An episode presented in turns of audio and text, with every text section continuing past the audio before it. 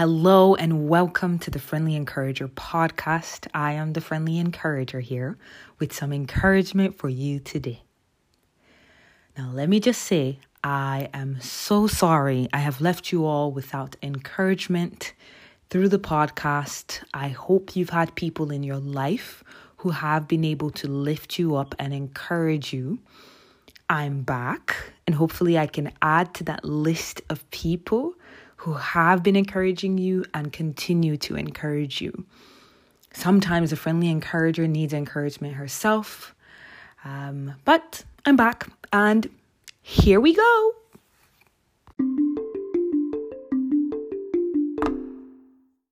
So, in the classroom, we are going to be writing letters. Now, these letters are really to help us reflect on Bible characters. I think we can learn from the lessons of their lives while we look at how to deal with similar traits or behaviors we may have in our lives. And today we are starting with Grandmama, Auntie Mother Eve. Okay, what was that voice? Don't be surprised if it comes back. So, Dear Eve, in your search for companionship, do not settle for a serpent when there is a whole man in the garden. I'll say that again. Dear Eve, dear man, woman, human being, in your search for companionship, for conversation, do not settle for a serpent when there is a whole snack prepared by God in the garden.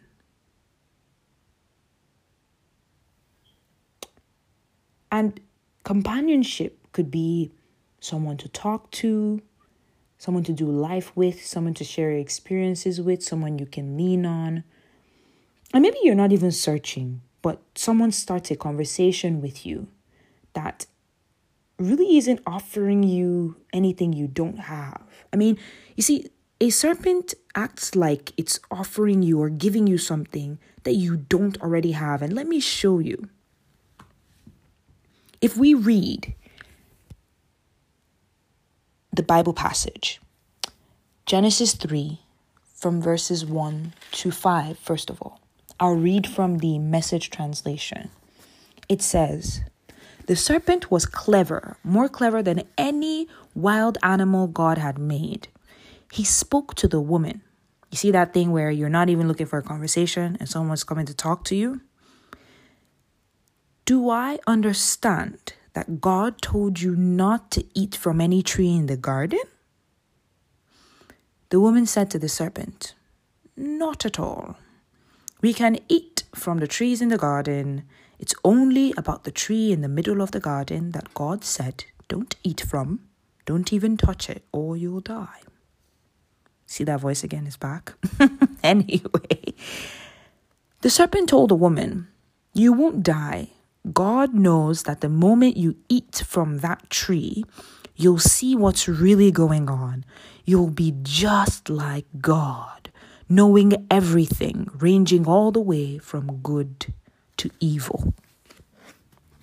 Now, let me read for you Genesis 1, verse 26 in the Amplified Version. It says, Then God said, not anyone else, then God said, Let us Father, Son, Holy Spirit, make man in our image, according to our likeness, not physical, but a spiritual personality and a moral likeness. And let them have complete authority over the fish of the sea, the birds of the air, the cattle, and over the entire earth, and over everything that creeps and crawls on the earth. But excuse me, but doesn't the serpent crawl and creep on the earth? And doesn't it stay in the earth or on the earth? So, what exactly is this serpent offering that Eve doesn't already have, that Adam doesn't already have? And you see, serpent, the serpent is quite crafty and subtle and skilled in deceit, you see? So it acts like it's offering you something or giving you something that you don't already have. However, there is everything possible through God, including a perfect mate, a perfect companion, a perfect person to have conversation with, a perfect friend, and not perfect because they don't have flaws, but perfect because God knows you best and knows the best one, knows the best things for you. And you see, after a conversation with the serpent, you see a decision that is made doesn't just affect you from what we can see in this whole story.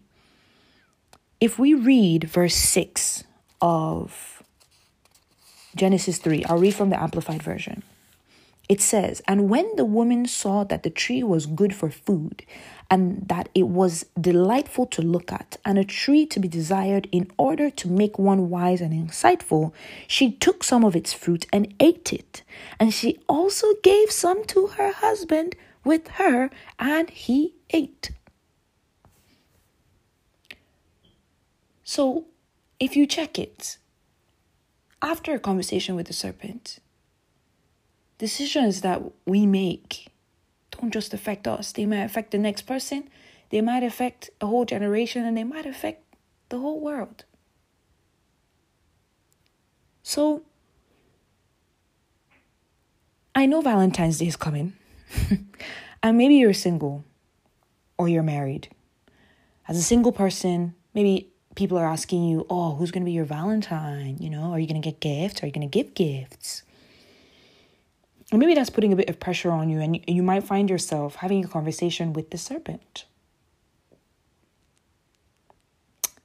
Maybe you're married and you have expectations of what Valentine's Day should look like. Um, and there's that pressure like, oh, I want to get this and I want to get that, or I want to feel this way. And maybe you find yourself having a conversation with the serpent. Well, I want to tell you that the serpent is not offering you anything that you don't already have. Everything is possible through God. Every perfect thing is possible through God.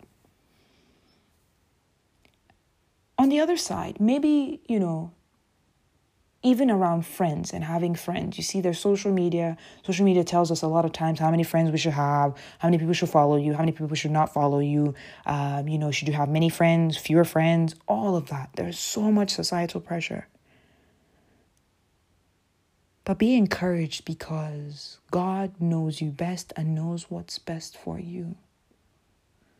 Please do not settle for a conversation with the serpent when there is a whole snack that God has made in the garden, particularly for you. So that's my encouragement for someone today. I hope you are encouraged. And until the next time, have an amazing day.